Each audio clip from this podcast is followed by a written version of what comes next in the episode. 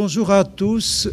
Bienvenue sur la plateforme du projet Europe Éducation École ce matin pour euh, suivre un programme très intéressant proposé par Madame Evelyne Oléon, professeure de philosophie au lycée Chateaubriand à Rome. Je suis très heureux de voir que notre collaboration déjà ancienne avec le lycée Chateaubriand puisse se poursuivre. Et euh, je remercie vraiment par avance euh, à la fois Madame Oléon et ses élèves pour les préparatifs qui ont précédé la mise en route de secours. Merci également à nos élèves ici à Sèvres. Je laisse euh, la parole à Monsieur Langevin, qui est à mes côtés, professeur de littérature, pour vous présenter la classe. Voilà, merci. Bonjour à tous. Bonjour donc euh, Evelyne. Merci encore une fois de participer avec nous à ces, conférences et cette fois-ci euh, d'en être l'auteur aussi. Donc ce matin, je, voulais vous signaler que nous avions donc une classe de BTS design graphique deuxième année, et il se trouve que le thème de la lenteur rejoint le, thème qui est celui justement de, des BTS cette année pour leur, euh, leur examen. Voilà, donc c'est une très belle opportunité et on est très heureux de les voir ici et j'espère qu'ensuite ils auront des, des, questions et je remercie ma collègue Sandrine Laurent qui les accompagne. Voilà, merci beaucoup.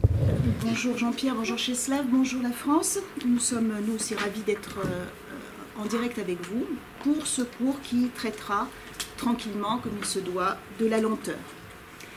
Alors je voudrais pour commencer, ou pour introduire, euh, caractériser la lenteur. Et l'on peut dire dans un premier temps qu'elle désigne la lenteur un certain type de vitesse. C'est une qualité de la vitesse, une vitesse pouvant être lente ou rapide. Or, dès qu'on dit cela, on se rend compte tout de suite du paradoxe.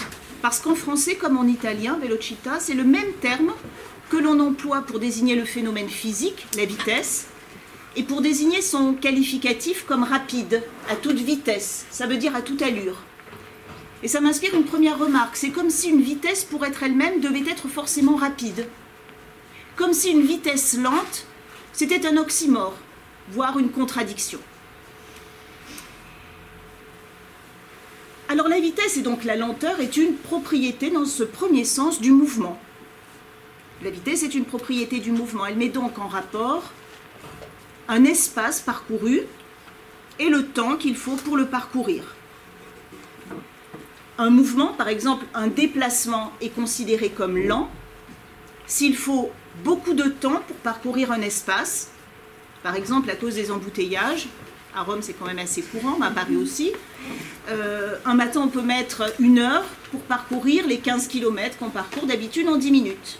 Et donc, on dira que c'est un déplacement lent parce que l'espace donné va requérir beaucoup de temps. Ou bien inversement, on va dire que pour un temps donné, par exemple la journée d'un randonneur de 8 heures, s'il marche d'une manière itinérante, eh bien ce jour-là, il parcourra, il sera lent parce qu'il aura parcouru un espace limité. Il n'aura fait que 15 km par rapport aux 30 km qu'il fait d'habitude.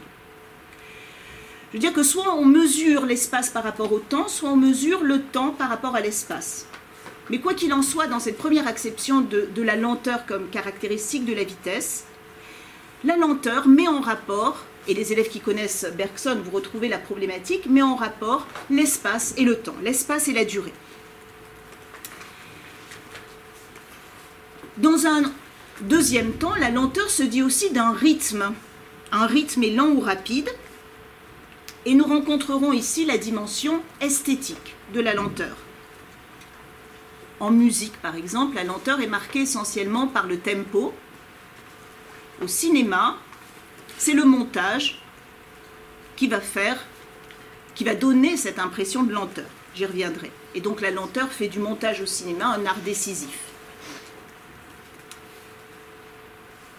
Enfin, par extension, la lenteur se dit de l'action, sans qu'il y ait forcément un déplacement. Cette lenteur s'applique à l'homme. Un homme lent, c'est celui qui met beaucoup de temps pour agir. Et dans ce sens, la lenteur semble marquer un défaut de promptitude. On ne réagit pas vite, on réagit lentement. Et un manque d'efficacité. La lenteur empêche de faire autant que l'on pourrait. Appliquée à l'action, donc la lenteur marque ce que j'appellerais un déficit quantitatif. Mais c'est important de le noter tout de suite, ce, déficit quantitatif, on est lent, on met beaucoup de temps, on ne fait pas beaucoup de choses, ce déficit quantitatif ne préjuge pas de la qualité. C'est pas parce qu'on est lent qu'on fait mal. Et, parfois même, on le voit tout de suite dans cette première euh, approche, la lenteur peut devenir un gage de qualité. Pensons à la cuisine. Une cuisine qui mijote lentement, c'est une promesse de saveur. Faire une polenta comme il se doit en mettant 40 minutes, c'est quand même autre chose que d'utiliser un sachet instantané. Alors, trois remarques pour problématiser cette euh, thématique de la lenteur. Une première remarque, c'est que appliquée au mouvement ou appliquée à l'action, la lenteur se caractérise d'abord comme un manque, comme une absence de, absence de rapidité, absence de promptitude, absence d'efficacité. Et c'est ce dont témoignent les dictionnaires. On trouve tout de suite, quand on ouvre un dictionnaire, pour caractériser la lenteur, manque de rapidité à agir, manque de vivacité intellectuelle. Plus explicites sont encore les synonymes pour lent. Un être lent, c'est un être, nous dit le Larousse, apathique, indolent, nonchalant, mou. Et les antonymes, les contraires. Le contraire de lent, c'est actif, diligent, dynamique, prompt. Alors on essaiera bien évidemment de ne pas limiter la lenteur à un manque, à une absence, et se demander s'il y a une qualité propre à la lenteur. Première remarque. Deuxième remarque, j'ai commencé un peu à le laisser entendre, la lenteur, me semble-t-il, se, se, trouve à la jonction entre le quantitatif et le qualitatif. Quantitatif d'abord parce que la lenteur se, peut se mesurer objectivement. Mais si elle peut se mesurer objectivement, elle peut relever aussi d'une impression subjective. On peut avoir une sensation de lenteur. Et l'on n'est plus ici dans un strict quantitatif mathématique ou objectif. Et puis qu'elle soit quantitative, qu'elle soit quantitative, objective ou subjective, la lenteur semble induire une certaine qualité. Comme si le quantitatif pouvait décider du qualitatif. Comme si le moins, moins rapide, ou le plus, plus lent, pouvait, être pensé comme un bien ou comme un mal. C'est pourquoi l'approche de la lenteur est éminemment connotée, parce qu'on se trouve dans cette jonction entre le quantitatif et le qualitatif. Enfin, troisième point, troisième remarque, et c'est sans doute la plus importante, la lenteur est relative. On dit d'un voyage en bus qu'il est lent, mais le voyage en bus est lent par rapport au voyage en avion, et il est quand même plus rapide que le voyage en dos d'âne, si on faisait encore des voyages à dos d'âne. La tortue est lente, mais par rapport à l'escargot, il me semble que la tortue est plus rapide que l'escargot. Ce que je veux dire par là, c'est qu'il n'y a pas de réalité lente en soi. La lenteur n'est d'une comparaison, elle n'est d'une mise en rapport. On juge donc qu'un mouvement est lent par rapport à un autre que l'on prend comme étalon, comme critère. Et cet étalon, c'est souvent l'expression de nos attentes, de nos désirs. Nous parlons de lenteur en fonction de nos attentes, de nos désirs. Un mouvement nous semble lent quand il ne correspond pas à ce que l'on voudrait, à ce que l'on attend, quand on se sent empêché dans notre rythme propre. La lenteur donc nous contraint elle est d'abord vécue comme une épreuve pour la volonté. Il me semble que la première expérience de la lenteur que nous pouvons faire, c'est celle d'une lenteur subie. il faudra se demander si la lenteur peut aussi être inversement une lenteur choisie et non pas simplement une lenteur subie. Alors ces remarques étant faites, je crois qu'on peut penser la lenteur à un double niveau. Celle d'abord de l'expérience individuelle que nous faisons tous. La lenteur vécue.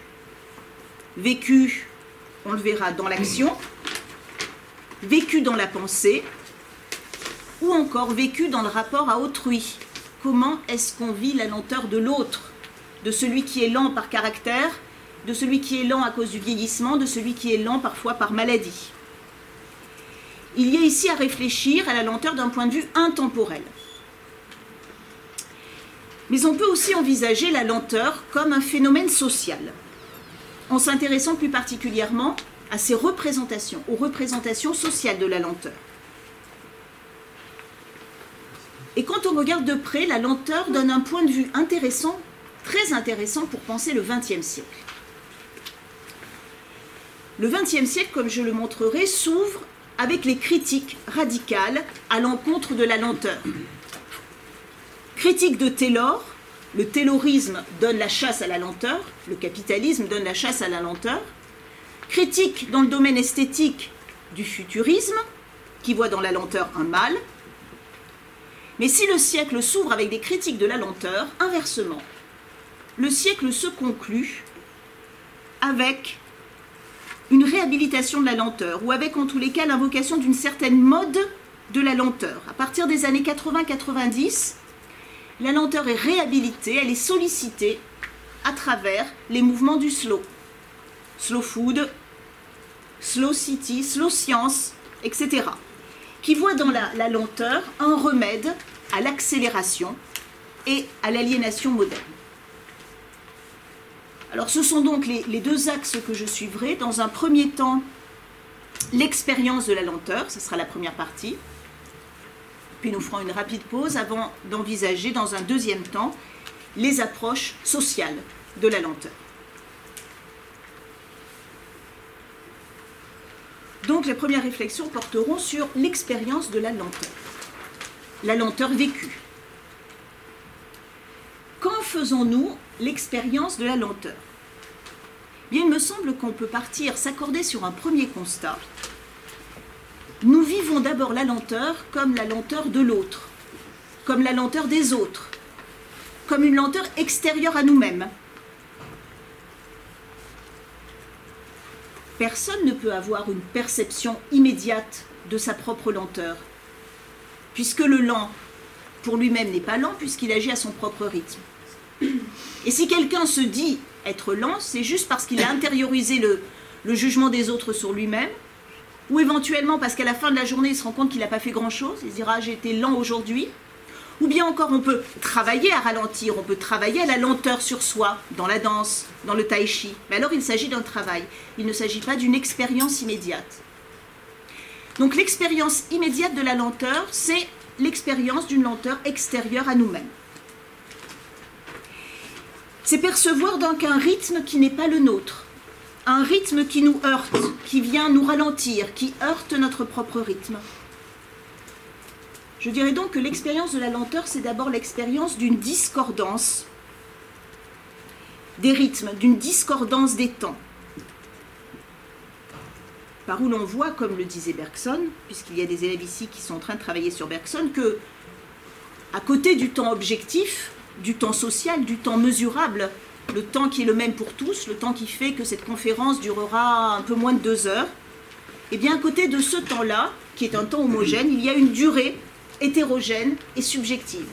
Et la rencontre de ces durées donne le sentiment de lenteur. Alors cette lenteur extérieure peut être celle des conditions objectives, je parlais de la circulation, la lenteur, il y a des lenteurs qui viennent des grands topiques comme ça de la pensée, la lenteur de la justice. On peut trouver que la justice est lente, l'administration italienne, particulièrement lente. Voilà, ça c'est la lenteur des conditions objectives. Et sinon, la lenteur que nous vivons, c'est la lenteur d'une autre subjectivité, de l'autre, d'autrui.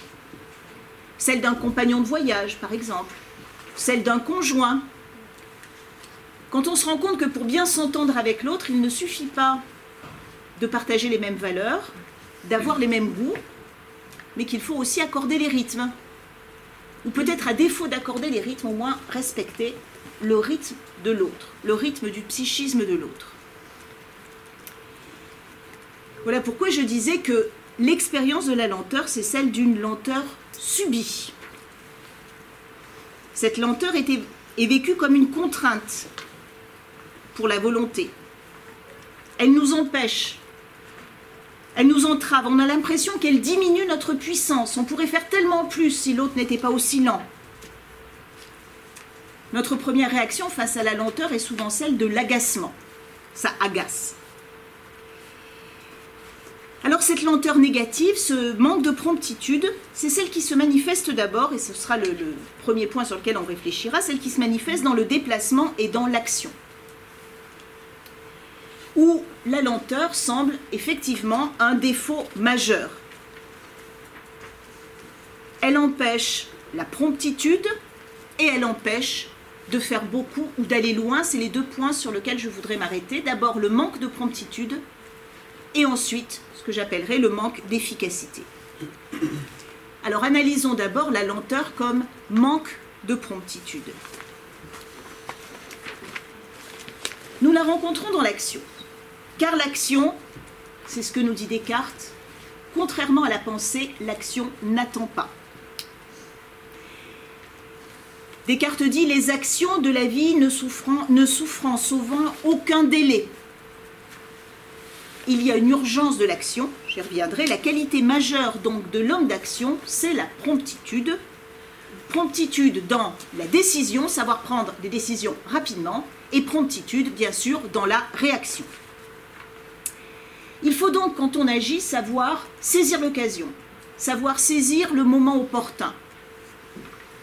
Or, les Grecs donnent un nom à cette occasion, à ce moment opportun. C'est ce qu'ils appellent le kairos. Le kairos en grec, c'est l'occasion, le moment urgent, le moment opportun, celui qu'il ne faut pas laisser passer. Donc la qualité majeure de l'homme d'action, c'est de savoir saisir le kairos. Nous en parle en particulier Aristote. Aristote, c'est l'homme qui réfléchit à la sagesse d'un point de vue empirique. Cette sagesse qu'en grec on appelle phronésis, qui se distingue complètement de la sophia. La sophia, c'est la sagesse de la loi, c'est la sagesse de l'universel, c'est la sagesse théorique. La phronésie, c'est la sagesse de l'action. On la traduit souvent par le terme en français prudence. Or, l'homme prudent, c'est celui justement qui sait saisir l'occasion, qui sait saisir le kairos, qui n'est pas lent donc à réagir. Et c'est pourquoi la faculté mobilisée par la phronésis, par la prudence, c'est moins le logos, la raison, que la métisse, la métisse, c'est-à-dire la ruse, euh, saisir le bon moment, saisir le moment opportun. Alors il y a pour les Grecs des, lieux de, du kairos. Ces lieux sont d'abord le champ politique. Dans la politique, il ne faut pas laisser passer sa chance, il faut savoir saisir le moment opportun. Dans le champ militaire, bien évidemment, il faut être prompt à réagir. Dans le champ de la navigation, la métisse, elle va, savoir saisir les bons vents au bon moment. On ne peut pas laisser passer le vent quand il s'agit de mettre les voiles. Et bien évidemment, dans le champ de la médecine. C'est Hippocrate, le médecin grec, qui développe l'idée de crise médicale. Et la crise médicale, c'est le moment où la maladie va évoluer soit vers la guérison, soit vers le déclin. Et là aussi, donc, il s'agit de savoir saisir la crise et réagir, bien sûr, au temps opportun. La médecine est sans doute euh, la première pratique qui a développé la question de l'urgence. Il y a une urgence médicale. Urgence, ça vient de urgere en latin. C'est ce qui presse. L'urgence, c'est ce qui demande que l'on se presse. L'urgence ne laisse donc place à aucune lenteur. Je dirais que urgence et lenteur ne s'opposent pas moins que la rapidité et la lenteur. J'y reviendrai dans la deuxième partie. Déficit donc grave que représente la lenteur quand il s'agit d'agir, et pourtant, et pourtant même dans l'action, un peu de lenteur peut parfois être profitable. La lenteur dans l'action peut aussi être vertueuse, car elle empêche qu'on se précipite. Elle empêche donc que la promptitude ne devienne une précipitation, qu'on fasse trop vite, qu'on fasse très mal. Une certaine lenteur permet, comme on dit, de garder la tête froide, de garder le calme, de ne pas se laisser emporter par l'événement, de ne pas se laisser emporter par l'urgence. La lenteur permet une certaine forme de la maîtrise de soi. Et c'est pourquoi si la lenteur peut agacer, on dit parfois aussi que la lenteur calme, ou que les gens lents autour de nous peuvent calmer quand il s'agit de situations d'urgence.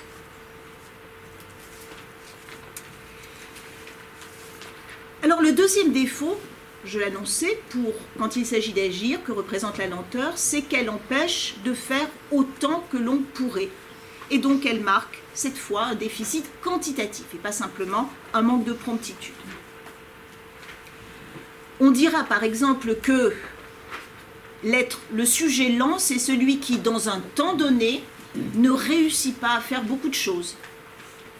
Tel un élève qui est lent et qui, dans une interrogation d'une heure, ne réussira pas à répondre à toutes les questions. L'école n'étant quand même pas l'usine, pour limiter le côté aliénant des cadences, on a inventé le tiers-temps pour aider l'élève lent et lui permettre aussi de réussir dans un temps donné. Ou bien on va prendre une action et considérer que cette action, elle va requérir beaucoup de temps. Il faut beaucoup de temps quand on est un peu lent pour faire la cuisine, beaucoup de temps pour réparer une porte. Il faut beaucoup de temps le soir à l'élève lent pour faire ses exercices. Et lui s'épuisera parce qu'il mettra beaucoup de temps. Donc que l'on quantifie la production ou que l'on quantifie le temps, eh bien l'on voit que le lent manque d'efficacité. Et on lui reproche souvent de perdre du temps à rêver, à tergiverser. Seulement, je le disais, ce défaut quantitatif n'est pas nécessairement un défaut qualitatif. On connaît tous l'expression travail vite fait, travail mal fait. Et si le lent a des défauts, au moins on ne peut pas lui reprocher de manquer de méticulosité. Il ne bâcle pas son travail s'il est lent. On peut même aller plus loin. C'est parfois le souci de bien faire, le souci de la précision qui produit de la lenteur. Et dans ce cas-là, la lenteur, ce n'est pas la cause, la lenteur est le résultat de l'application. Quand on est très appliqué, on travaille sans doute plus lentement que celui qui bâcle son travail. Je le disais, la lenteur peut même devenir un gage de qualité. On le voit au niveau culinaire. Je ne multiplierai pas les exemples, mais quand même, la pizza, quand euh, la pâte a fermenté pendant 72 heures, c'est quand même autre chose qu'une pâte qui fermente tout de suite.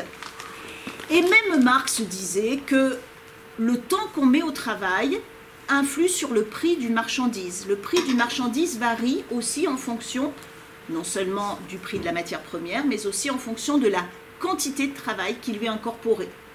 L'objet qui est fait très rapidement à l'usine, dans la manufacture, bien évidemment, coûtera moins qu'un objet artisanal qui a demandé beaucoup de temps. En Italie, on connaît le, proverbe, voilà, j'ai réussi à le mettre quand même, qui va euh, piano va sano, qui va sano va lontano. Celui qui va doucement va loin. Et s'il y a encore un pays où on garde le sens du piano piano, lentement, c'est peut-être l'Italie. Je laisse la plaisanterie de côté. Peut ajouter que la rapidité est souvent arrogante. La lenteur a pour elle au moins la modestie. Rappelons-nous la fable de La Fontaine, le lièvre et la tortue. Le lièvre méprise cette course qu'il est sûr de gagner. Le, lièvre qui est rapide est plein de superbe. Alors comme il méprise la course, qu'est-ce qu'il va faire? Il va batifoler à droite et à gauche, il va profiter, il va s'amuser. Il va perdre son temps à musarder. Et la tortue, elle, comme elle se sait lente, elle est modeste. Elle est modeste et elle est persévérante. Et qu'est-ce que nous dit La Fontaine? Il dit, cette très belle phrase, elle se hâte avec lenteur. Elle se hâte avec lenteur. Et vous connaissez tous la chute de la fable. c'est la tortue modeste, lente, persévérante qui va gagner la course sur le lièvre. On le voit, même rapporté à l'action, la lenteur n'est donc pas forcément un mal et la rapidité n'est pas forcément un bien. Je crois que les lecteurs peuvent venir. Nous allons commencer par une euh, première lecture qui est le texte de Pierre Sansot, la première page du livre de Pierre Sansot qui s'appelle Du bon usage de la lenteur. Première page dans laquelle Pierre Sansot renverse, dans un texte littéraire, renverse les connotations généralement admises sur lenteur et rapidité. Marius, nous vous écoutons. Les êtres longs n'avaient pas bonne réputation. On les disait empotés, on les prétendait maladroits, même s'ils exécutaient des gestes difficiles. On les croyait lourdeaux, même quand ils avançaient avec une certaine grâce. On les soupçonnait de ne pas mettre beaucoup de cœur à l'ouvrage. On leur préférait les dégourdis, ceux qui d'une main leste savent desservir une table, entendre à mi-voix les ordres et s'empresser à les réaliser, et qui, enfin, triomphent dans le calcul mental. Leur vivacité éclatait dans leurs mouvements, leurs répliques et même dans l'acuité de leur regard, la netteté de leurs traits de vif argent. Ne vous faites pas de soucis pour eux, ils se tireront toujours d'affaire. J'ai choisi mon camp, celui de la lenteur. J'éprouvais trop d'affection pour les méandres du Lot, un petit paresseux, et pour cette lumière qui, en septembre, s'attarde sur les derniers fruits de l'été et décline insensiblement. J'admirais ces gens, hommes ou femmes qui, peu à peu, le temps d'une vie, avaient donné forme à un visage de noblesse et de bonté. À la campagne, après une journée de travail, les hommes levaient leur verre de vin à hauteur de leur visage. Ils le considéraient, ils l'éclairaient avant de le boire avec précaution. Les arbres centenaires accomplissaient leur destinée siècle après siècle, et une telle lenteur avoisinait l'éternité. La lenteur, c'était à mes yeux la tendresse, le respect, la grâce dont les hommes et les éléments sont parfois capables. Alors dans ce texte, vous le voyez, Sanso attribue la rapidité à la ville. La rapidité est la marque de la modernité. La lenteur, elle, est de la campagne. La lenteur est du côté de la nature. La lenteur se trouve du côté du temps de la nature. Le ruisseau, le petit lot, la lumière naturelle qui décline peu à peu, l'évolution imperceptible des arbres centenaires le temps ordinaire de la nature et le temps de la lenteur, contrairement au temps humain, au temps de l'action. Un temps lent où les changements sont quasiment imperceptibles. Ce temps, nous dit Sanso, cette lenteur-là avoisine l'éternité. Pour les élèves qui ont réfléchi à cette question-là, on retrouve l'acception grecque du temps comme aion, le temps cyclique, ce temps lent, ce temps qui revient, ce temps qui est proche de l'éternité.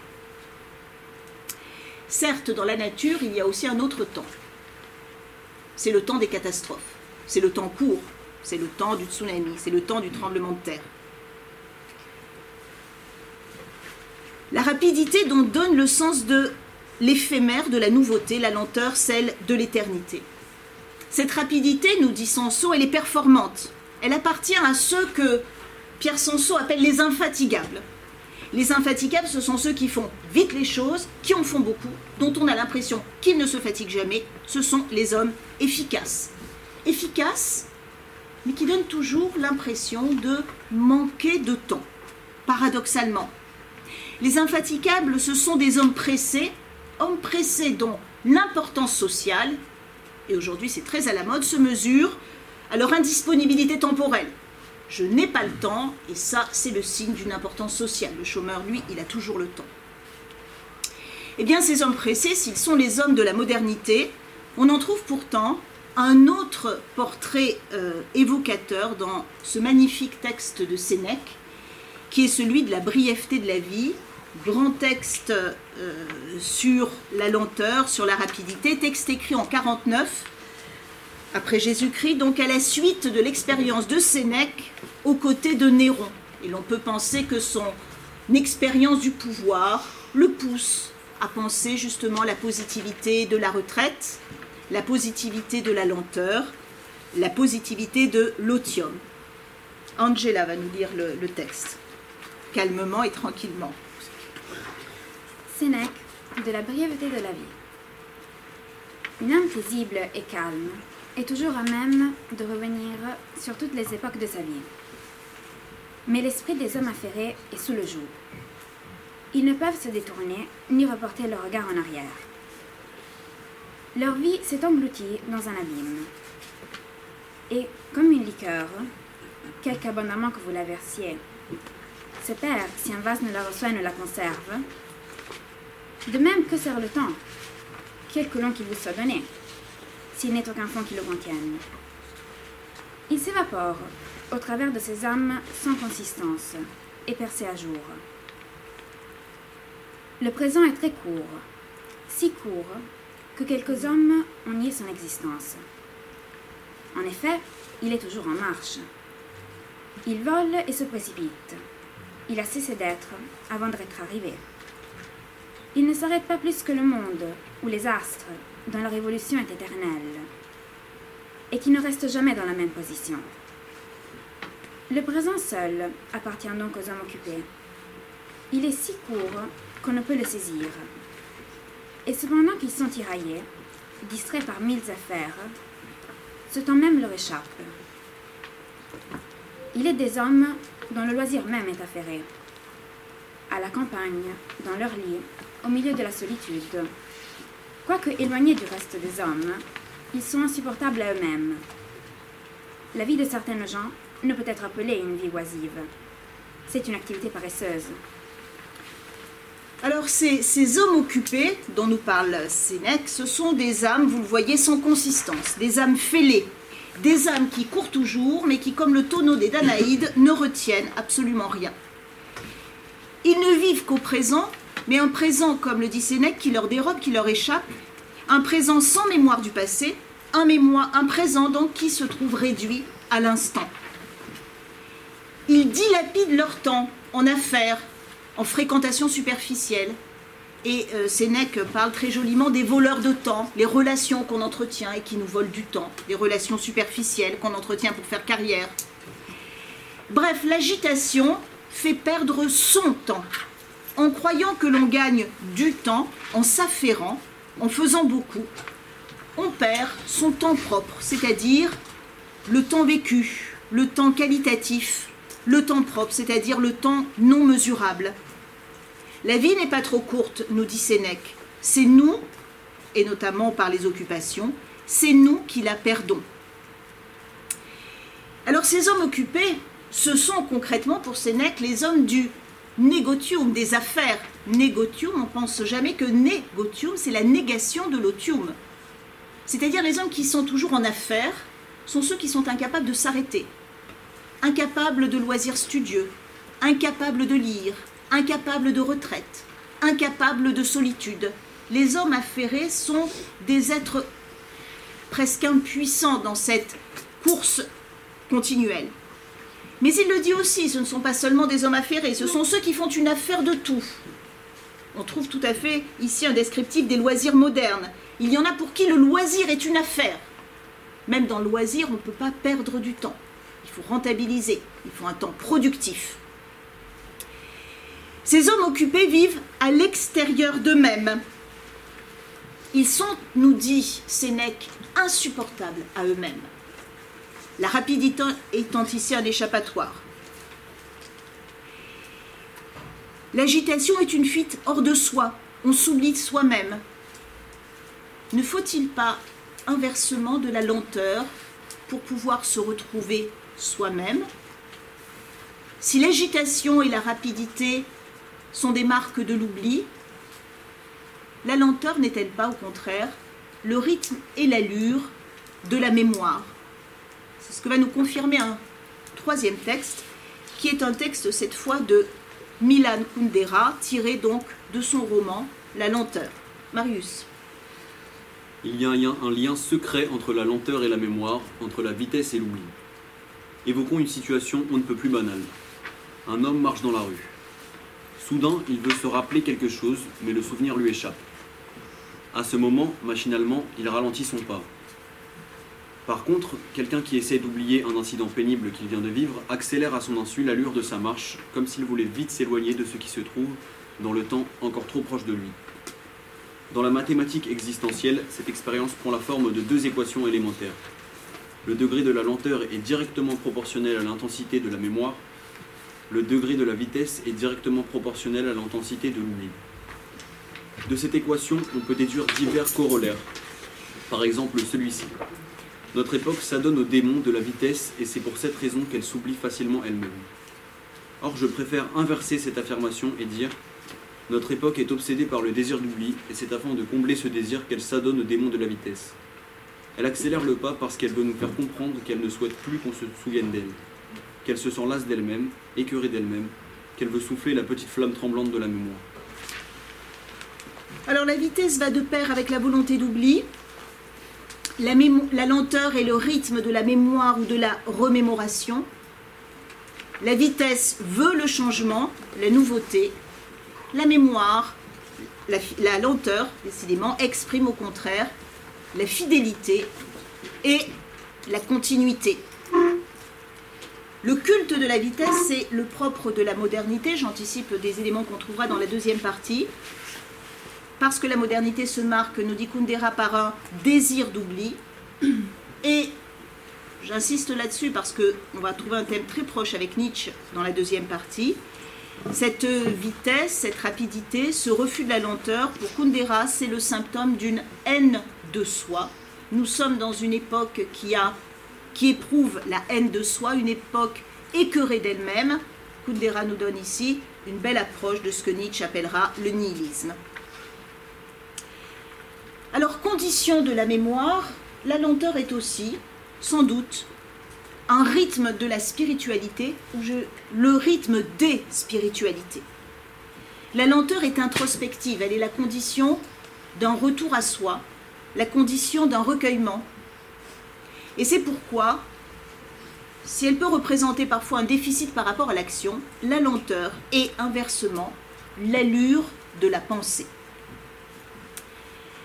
Contemplation, médiation, méditation ne peuvent se faire en un instant.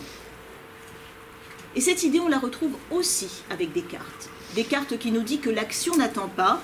Eh bien, le Descartes des méditations montre que, contrairement à l'action, quand on médite, on peut prendre son temps, on peut se permettre tous les détours, on peut prendre le temps de déconstruire avant de reconstruire. L'ordre des méditations de Descartes, c'est l'ordre de la réflexion, de la pensée. C'est un ordre lent. On a une preuve, deux preuves de l'existence de Dieu dans la troisième méditation. Et puis on passe par autre chose. Et puis on y reviendra dans la cinquième méditation. L'ordre des méditations est l'ordre de la pensée. Il est lent, ce n'est pas l'ordre objectif d'exposition. Rappelez-vous Socrate. Même si Socrate s'agite sur l'agora, Socrate fait sienne la métaphore de Ménon. Quand Ménon dit à Socrate, mais enfin tu es un véritable poisson torpille, tu m'engourdis. Socrate est une torpille parce que Socrate vient ralentir ceux qui voudraient aller trop vite, ceux qui voudraient avoir des réponses, ceux qui voudraient être efficaces. Les dialogues socratiques, les dialogues, les premiers dialogues de Platon, les dialogues aporétiques, ce sont justement ces dialogues qui font des détours par des questions préalables pour pouvoir répondre aux questions initiales. Ces dialogues qui finalement n'apportent pas de solution. Ces dialogues qui déçoivent celui qui voudrait de l'efficacité, qui voudrait aboutir à quelque chose. Je vous laisserai découvrir l'extrait, on ne va pas en prendre la lecture, l'extrait du thé et tête de Platon que j'ai mis dans le dossier pédagogique, où Platon oppose le philosophe qui est lent et qui est libre parce qu'il est lent aux avocats, les pauvres avocats qui sont toujours pressés. Il y a des exigences dans la, dans la plaidoirie, on ne peut pas prendre le temps de penser comme on voudrait. Et du coup, parce qu'ils sont astreints à une rapidité qui devient une contrainte, eh bien les avocats n'ont pas la liberté d'esprit que peuvent avoir les philosophes.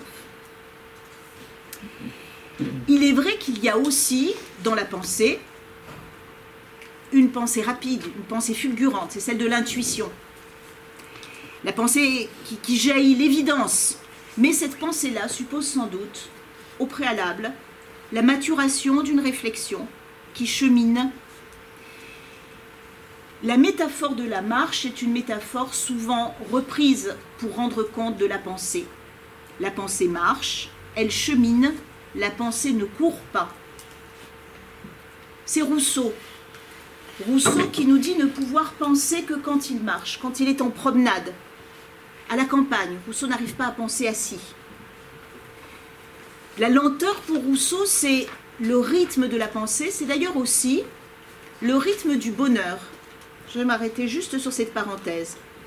Dans les rêveries d'un promeneur solitaire, dans la neuvième promenade, Rousseau dit le bonheur veut un mouvement uniforme et modéré qui n'est ni secousse ni intervalle.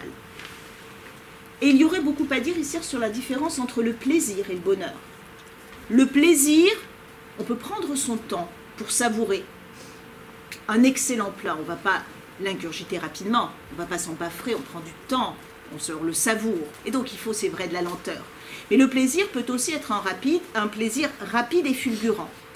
Inversement, le bonheur suppose une lente mobilité. Sans doute y a-t-il du mouvement dans le bonheur, mais un mouvement qui est lent, sans secousse.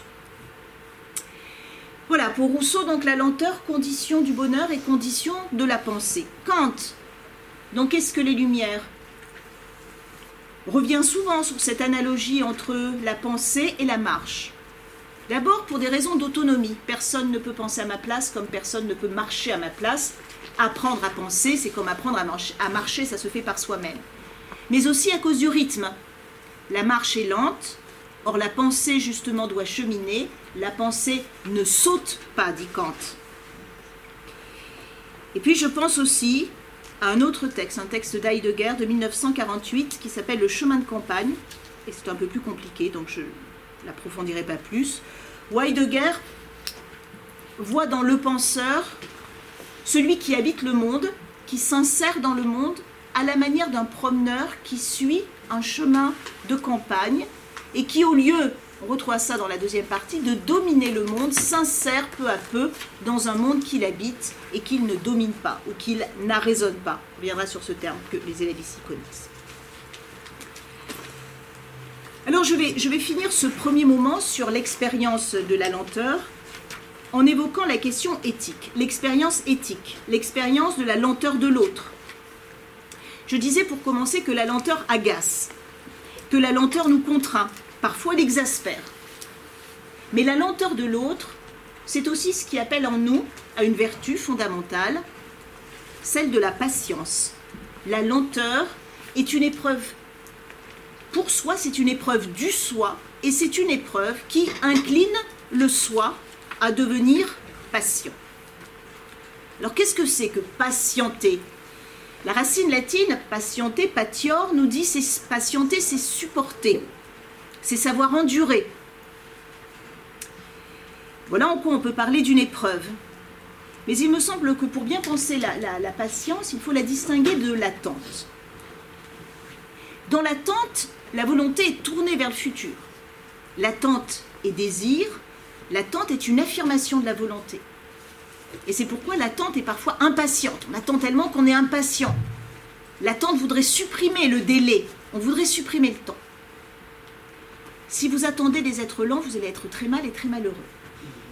Alors, avec la lenteur, je disais la lenteur, si ça vous arrive, avec des personnes très très âgées qui deviennent très lentes, il n'y a pas d'autre solution que de renoncer à la volonté, suspendre la volonté. Et la patience, c'est peut-être ça, suspendre la volonté pour accueillir la lenteur de l'autre.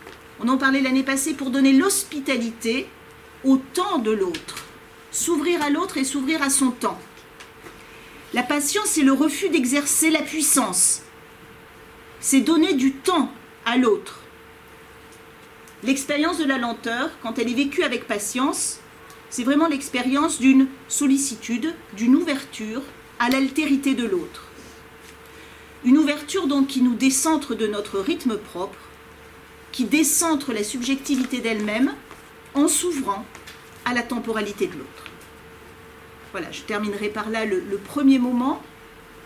Cheslav, je vous rends l'antenne, on prend quelques minutes. Si vous voulez bien, on s'arrête 2-3 minutes pour pouvoir euh, disposer d'un temps plus important à la fin de la deuxième partie, réservé à nos échanges. Merci beaucoup, je vous retrouve dans quelques instants.